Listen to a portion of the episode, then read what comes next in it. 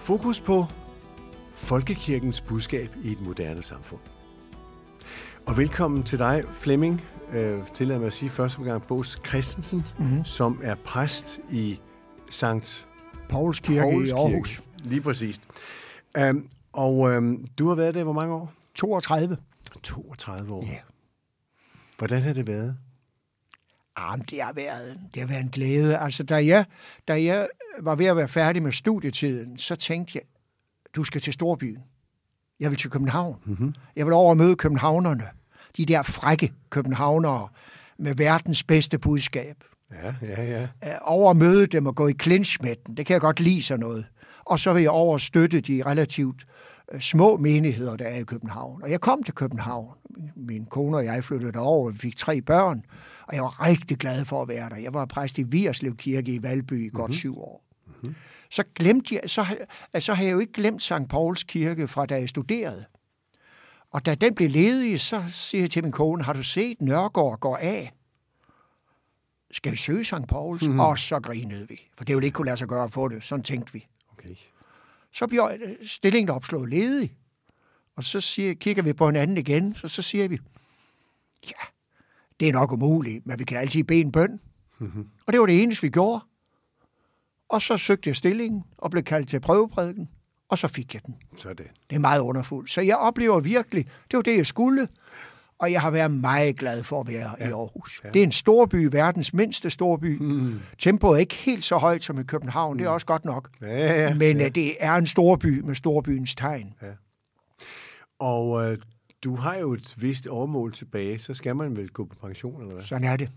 Og hvornår skal Når man fylder 70, så skal man fratræde sin stilling. Det siger vi ikke, hvornår det er. Nej, det gør vi ikke. Men... Det er godt nok. Det er godt nok, det er sådan. Ja, okay. Men, men det centrale for mig, jeg har jo lagt mærke til dig, hvor vi har mødtes, øh, hvor vi ikke kendte hinanden udenfor på en café på Amager, hvor jeg kunne mærke, at du brændte for nogle ting. Øh, og det gør du stadigvæk. Og så har jeg været inde og undersøge, hvem er du? Øh, du har også været kommentator til fodbold. Ja, det er rigtigt. Er det sådan, ligesom man hører nu om dagen? Ja, det nu skal vi... Og... Nej, men jeg har altid været vild med fodbold. Helt fra drengeårene. Og altid leget Gunnar Nu Hansen. Ja. Øh, som dreng også. Ja. Og så manglede de øh, en, øh, en, en speaker på Aarhus Stadion, og så talte jeg med Anders Bjerre, som boede tæt ved siden af kirken, så sagde, hvis I har brug for en, så kan I bare, så kan I bare spørge, jeg skal ikke have noget for det. Og så blev jeg fast reserve for Nikorup, og var det i øh, en årrække. Og det var virkelig sjovt. Jeg kan huske, jeg var til stemmeprøve mm-hmm. derude. og, og så siger Anders, efter han har hørt mig, jeg vidste godt, du vil være god til det. Du må godt tale lidt hurtigere, end du gør i kirken. så tog I lige den. Og det har vel noget at gøre med det, hvad vi skal tale om i dag. Fordi fodbold er en gammel sport. Den har ikke fornyet sig ret meget. Det kan man selvfølgelig sige, hvis man kigger på økonomien i det, og hvordan man udvikler spillerne. Men det er det samme spil. Mm. Men man forsøger at udtrykke sig på en ny måde, når man skal ud og fange publikum. Der skal synges fællessang, der skal gøres dit og datten, og man skal tale lidt hurtigere ja. som speaker. Ja. Når nu overskriften på det her er, hvordan kommer vi ud med et elgammelt budskab mm. til et moderne menneske? Hvordan er det en udfordring for folkekirken? Jamen, det er jo altid en udfordring at tale forståeligt og autentisk og livsnært. Og der har jeg det på den måde, når jeg skal øh, holde en prædiken, eller en begravelsestale, eller en bryllupstale, eller en dåbstale, hvad det er, så har jeg det på den måde, der skal altid være nerve og kant. Mm-hmm. Og det, jeg tror er vigtigt, det er, at du skal tale til mennesket i mennesket. Og det betyder for mig, det der siger mig noget. Hvis jeg så kan sige det med enkle ord, og ikke læse det op, men faktisk stå og sige hmm. det, og have øjenkontakt til folk. Kommunikere. Så tror jeg, åh, så tror jeg, at nogen tænker, jamen, det er jo vedkommende. Det er jo noget med mening, det er jo noget med skyld og skam og, og protest mod Gud og, og alt det, vi ikke forstår, og så videre, og så videre. Jeg tror på en eller anden måde, når vi gør det på den måde, så tror jeg, vi træffer folk hjemme. Hmm. Det synes jeg, jeg har oplevet rigtig mange gange. Ja. Også folk, man, der kommer i kirke, man fornemmer ikke, de er særlig vant til det. Men så griber de sig i at komme til at høre efter, fordi det angår mig. Det, der er vigtigt, det er, at man taler til mennesket i mennesket, og at præsten er autentisk, at han selv tror på det. Hmm. Men, men at han også kan anmelde tvivlen, Ja. anmelde, anmelde protesten, stille de, de frække spørgsmål til teksten, og så tage livtag med den. Så tror jeg, det, det bliver, så tror jeg, det kommunikerer. Vi skal nok tilbage omkring 15 år, hvor jeg også beskæftiget mig med at, at undersøge, hvad foregår der i vores kirkelige samfund i Danmark. Der var på et tidspunkt blevet lavet en undersøgelse, hvor man interviewede blandt andet præster om deres tro på Gud. Der var 30 procent af folkekirkens præster, der ikke troede på Gud. Er det overraskende for dig? Ja, det er det faktisk. Ja. Det er det. Nu kan der jo ligge mange ting i det. Mm. Når en journalist spørger, tror du på Gud? Hvad mener Jeg tror faktisk, journalisten? det var en undersøgelse, man lavede som, som øh, Okay, ja, decideret Gallup-undersøgelse. Ja. Ikke? ja. Ja. Altså, jeg må tilstå 30 procent, det kommer lidt bag på mig. Ja. Men jeg er jo godt klar over, at der blandt folkekirkens præster er vidt forskellige opfattelser af, hvad tingene drejer sig om, og hvad man skal tro og ikke tro. Der er vidt forskellige opfattelser. Men den danske folkekirke er jo et trossamfund. Det er rigtigt. Ikke? Den har en bekendelse, den har et ståsted, den har noget, den, den tror på er sandt. Og Rigtigt. det er det, jeg holder mig til. Og man kan sige, der er jo mange, der går på universitetet og læser teologi, fordi de siger, at det er en rigtig god grunduddannelse for at komme videre, måske som gymnasielærer og andre ting. Mm. Var der også med i nogle udtalelser.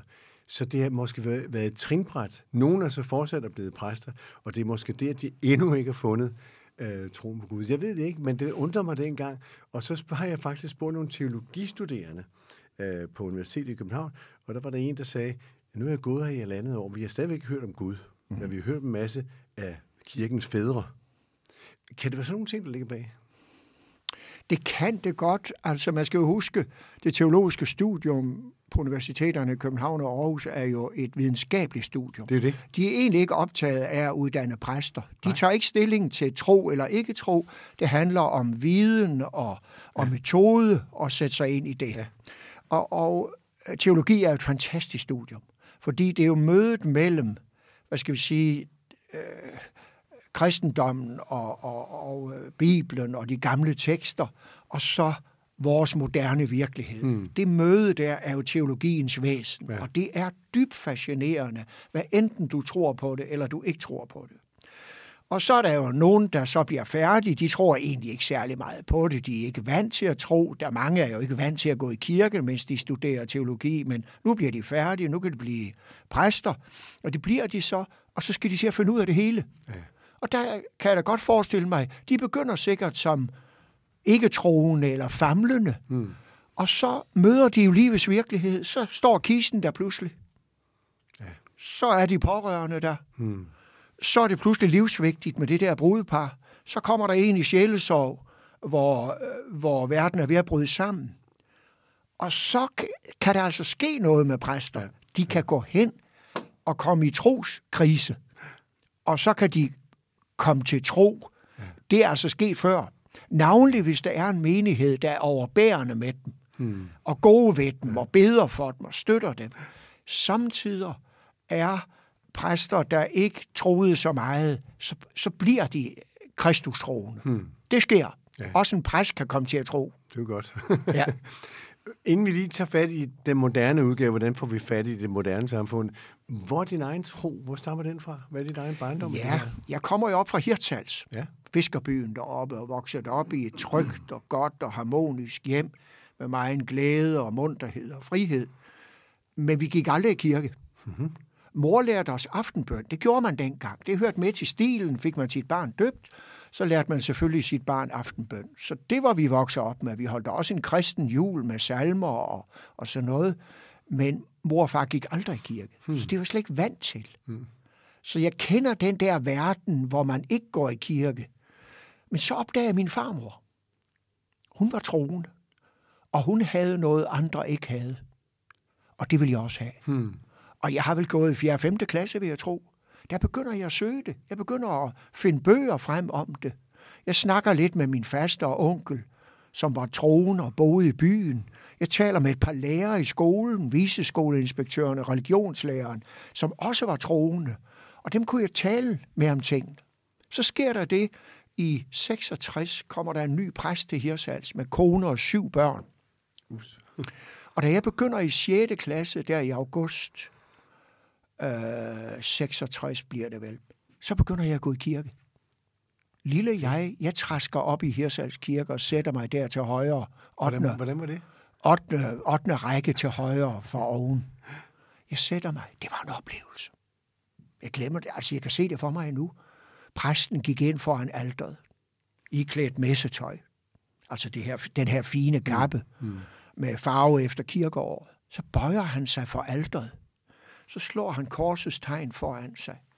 Og så går han tættere på alderet.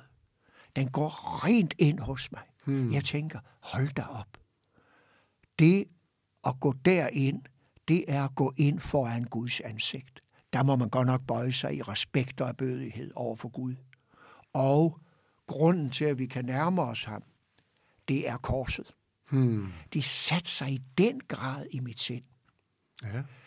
Gudstjenesten, den sagde man... Nej, ja, ja, ja, ja, jeg har været ja. de der 12 år. Gudstjenesten, den sagde mig noget fra starten. Liturgien sagde mig noget. Og han prædikede, og han prædikede længe, og jeg forstod det. Og jeg kom igen søndag efter søndag, og så hjemme på mit kælderværelse. Jeg blev optaget af det med liturgi, mm-hmm. altså gudstjenestens måde, måde ja. den er komponeret ja. på.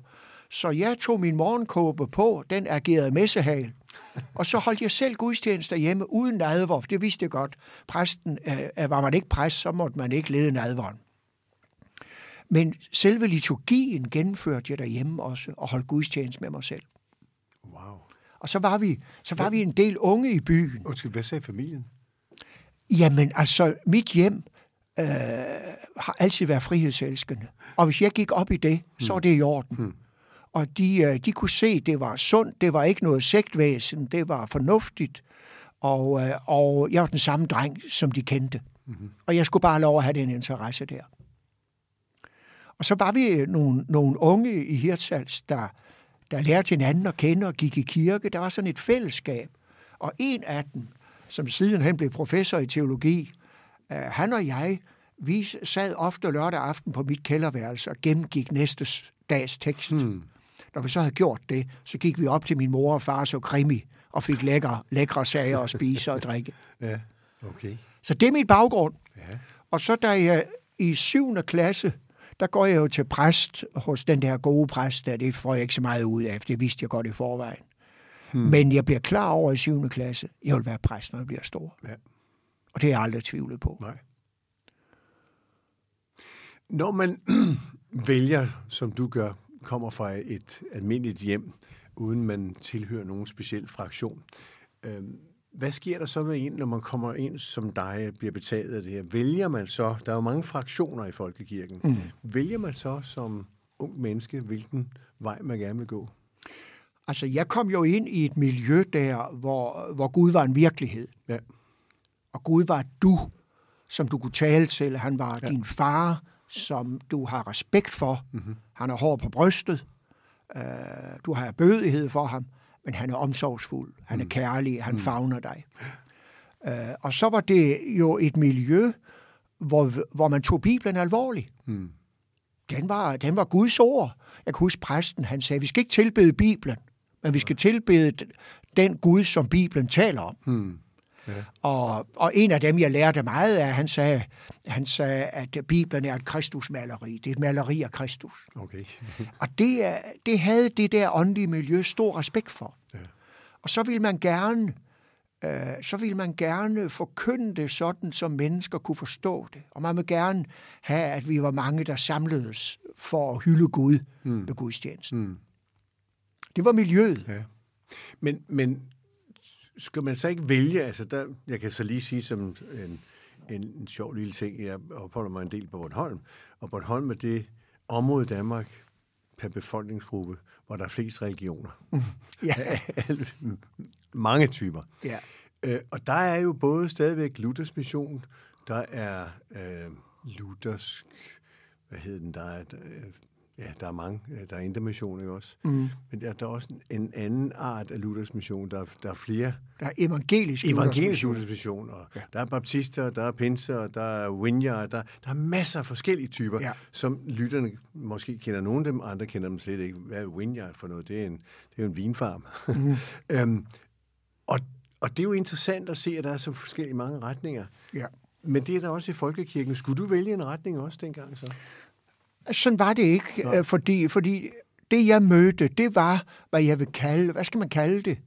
En form sådan for, for højkirkelig Okay. indre mission, tror jeg, man skal kalde det. Ja, ja. Men det var ikke det, var ikke det der mørke, fordømmende Nej. indre mission med Faster Anna fra, fra, øh, fra Matador. Det kendte jeg ikke. Jeg kendte godt nogle strenge missionsfolk, Ja, ja. der var lidt mørke i det. Men de fleste, de var hjertevarme og omsorgsfulde og kærlige og sjove. Øh, og, og, og præsten og hans familie stod for sådan en, en rig, skøn, glad Mm. øh, kristendom. Men når vi så skal, skal vi sige, kommunikere det her ud, kan du så forstå, at der er nogen, der ikke kan forstå, hvorfor hedder det både evangelisk Luthers mission og Luthers mission? Hvad er forskellen på det? Det forstår man jo ikke udefra. Nej. Allerede der siger mennesker, jamen, hvorfor skal vi gå ind i det? Vi ved jo ikke rigtigt, hvad det står. Der er så mange forskellige. Hvordan kan man kommunikere det enkelte budskab, som det gamle budskab er, til det moderne menneske, som har så mange tanker i hovedet mm. i det hele taget? Hvordan kan man gøre det? Jeg tror, jeg tror, det drejer sig om, at, øh, som jeg sagde til at begynde med, jeg tror, det er det der med at komme i samtale og, og, og tale til mennesket mm. i mennesket, at Ja. ja. præsten er autentisk. Ja. Ja. Så tror jeg, så tror jeg, man kan nå frem. Det angår os. Det har med mit liv at gøre. Øh, det siger mig noget. Det, det, det tror jeg, at den vej kan, Ja. kan det godt lykkes, fordi folk skal ikke være optaget om det hedder evangelisk Luthers mission eller indre mission og, og hvad etikette der er på. Det er ikke vigtigt. Det, der er vigtigt, det er at finde noget at tro på, mm. der er meningsfuldt mm. og som siger dig noget. Ja, men det er klart, at i en tid, hvor vi lever øh, af reklamer, der ser vi jo, hvad er budskabet? Og det kan være, øh, hvad er forskellen på en bil med fire hjul? Mm. Ja, det gør de meget. Den her kan køre sådan og sådan og sådan og sådan, sådan, sådan. Og sådan kunne det vel også godt være, at man gjorde ved de kirkelige retninger. At sige, hvem er vi? Hvad er det, vi står for i forhold til det andet? Ja, men jeg synes, øh, de kirkelige retninger skal lade være med at at gå så meget op i sig selv. Okay, De skal gå op i at pege Kristus ud. det var da et klart budskab. Ja, de skal gå op i at pege Kristus ud. Det er Ja. det, der er vigtigt. Ja. Og så prøve at levende gøre, hvad han har at sige os. Ja. Og øh, kristendom, det er det menneskeligste af alt. Det mm. angår virkelig vores menneskeliv. Det møder os i de spørgsmål, vi stiller, og samtidig minder det os om at stille nogle spørgsmål, vi ikke stiller. Ikke? Ja. Øh, så, så, så derfor tror jeg, at, øh, at kristendommen kan godt kommunikeres forståeligt i dag. Der skal i og for sig ikke så meget til. Folks forventninger til kirken er på et meget lille sted. Ja. Det betyder, vi, vi behøver ikke at gøre det exceptionelt godt. Vi skal bare være ærlige og autentiske. Mm. Og så mm. tale et, for, et sprog, folk forstår. Så lytter de også. Godt. Øhm, og jeg skal måske lige sige til lytteren, vi taler med Flemming Bots Christensen, som er præst i St. Pauls Kirke i Aarhus, og vi har mødt hinanden et par gange, øh, og kendte ikke hinanden, men, men jeg synes, det var interessant at høre din åbne mening omkring, hvad er det, der foregår i vores kirke nu om dagen, og hvordan kommunikerer vi det gamle budskab ud til en moderne generation. Øh, der er nogle undersøgelser, der på de sidste halvanden, to år øh, forudser, det gør det åbenbart nu også allerede, at for bare øh, 50 år siden, der var 80 procent af verdens kristne på den nordlige halvkugle. Mm. Og man forventer, inden for de næste 50 år, der er det på den sydlige halvkugle, ja. og det er væk fra den nordlige. Og man kan se allerede på procenttallene, og man kan se i USA, der er det under 50 procent nu, øh, der er registreret som kristne. Hvad tror du, det skyldes? Jeg tror, det er, jeg tror på mange måder, det er sekularisering og mm. velstand øh, i, i øh, Europa og i USA. Ja. Det er der, kristendommen går tilbage. Ja. Det er der, hvor der er sekularisering. Øh, altså værtsliggørelse. Ja, værtsliggørelsen ja. simpelthen. Vi, øh, vi er blevet for rige. Vi, vi, vi har fået det uh, materielt for godt. Vi, uh, vi bruger psykologer og fitness, og intet dårligt om psykologer og fitness. Jeg bruger selv en psykolog indimellem, og går selv til fitness, mm. men det kan ikke fylde hjertet. For, for, for der er intet i denne verden, i, i livet selv, der kan mm. fylde hjertet. Mm. Men det går vi ofte og tror i den sekulariserede verden. Mm. Mens på den sydlige halvkugle, Sydamerika, Afrika, Asien, det er der væksten er. Mm. Uh, og du har helt ret, det ser ud til at tippe. Mm. Uh, det betyder ikke, at der ikke i Vesten også er vækst. Der er meget en tilbagegang. Mm. Men man kan sige, dem, der bliver kristne i Vesten, bliver måske meget kristne. Okay. Så tror jeg, man... At, at, at, Markant mere. Ja, det ja. tror jeg godt, man kan sige. Og øh, pludselig sker der noget i en ungdomsflok, der mm. opdager, hvad det drejer sig om. Mm. Øh, og, og du kan møde også store kirker i Vesten. Men det er rigtigt nok, det er i de andre lande, at, øh, at, væksten, at, er, ja. at væksten er. Det er ikke så lang tid siden, jeg havde Og det er faktisk sådan, siger man, at hver dag, altså kirken vokser samlet. Okay. Øh, på verdensplan ja. vokser kirken. Ja. Der bliver cirka 67.000 hver eneste dag, der bliver kristen. Hold op. Det tror man ikke, Nej. men det gør det rent faktisk. Og samtidig er det det største antal mennesker i verden, der er forfulgte. Ja, fuldstændig. Det er Lige præcis. tankevækkende. Vækst på 67.000 ja. per dag ja. i, øh, øh, på verdensplan, og samtidig har kristne ikke været forfulgt så meget som netop i vores tid. Nogensinde før, nej. nej.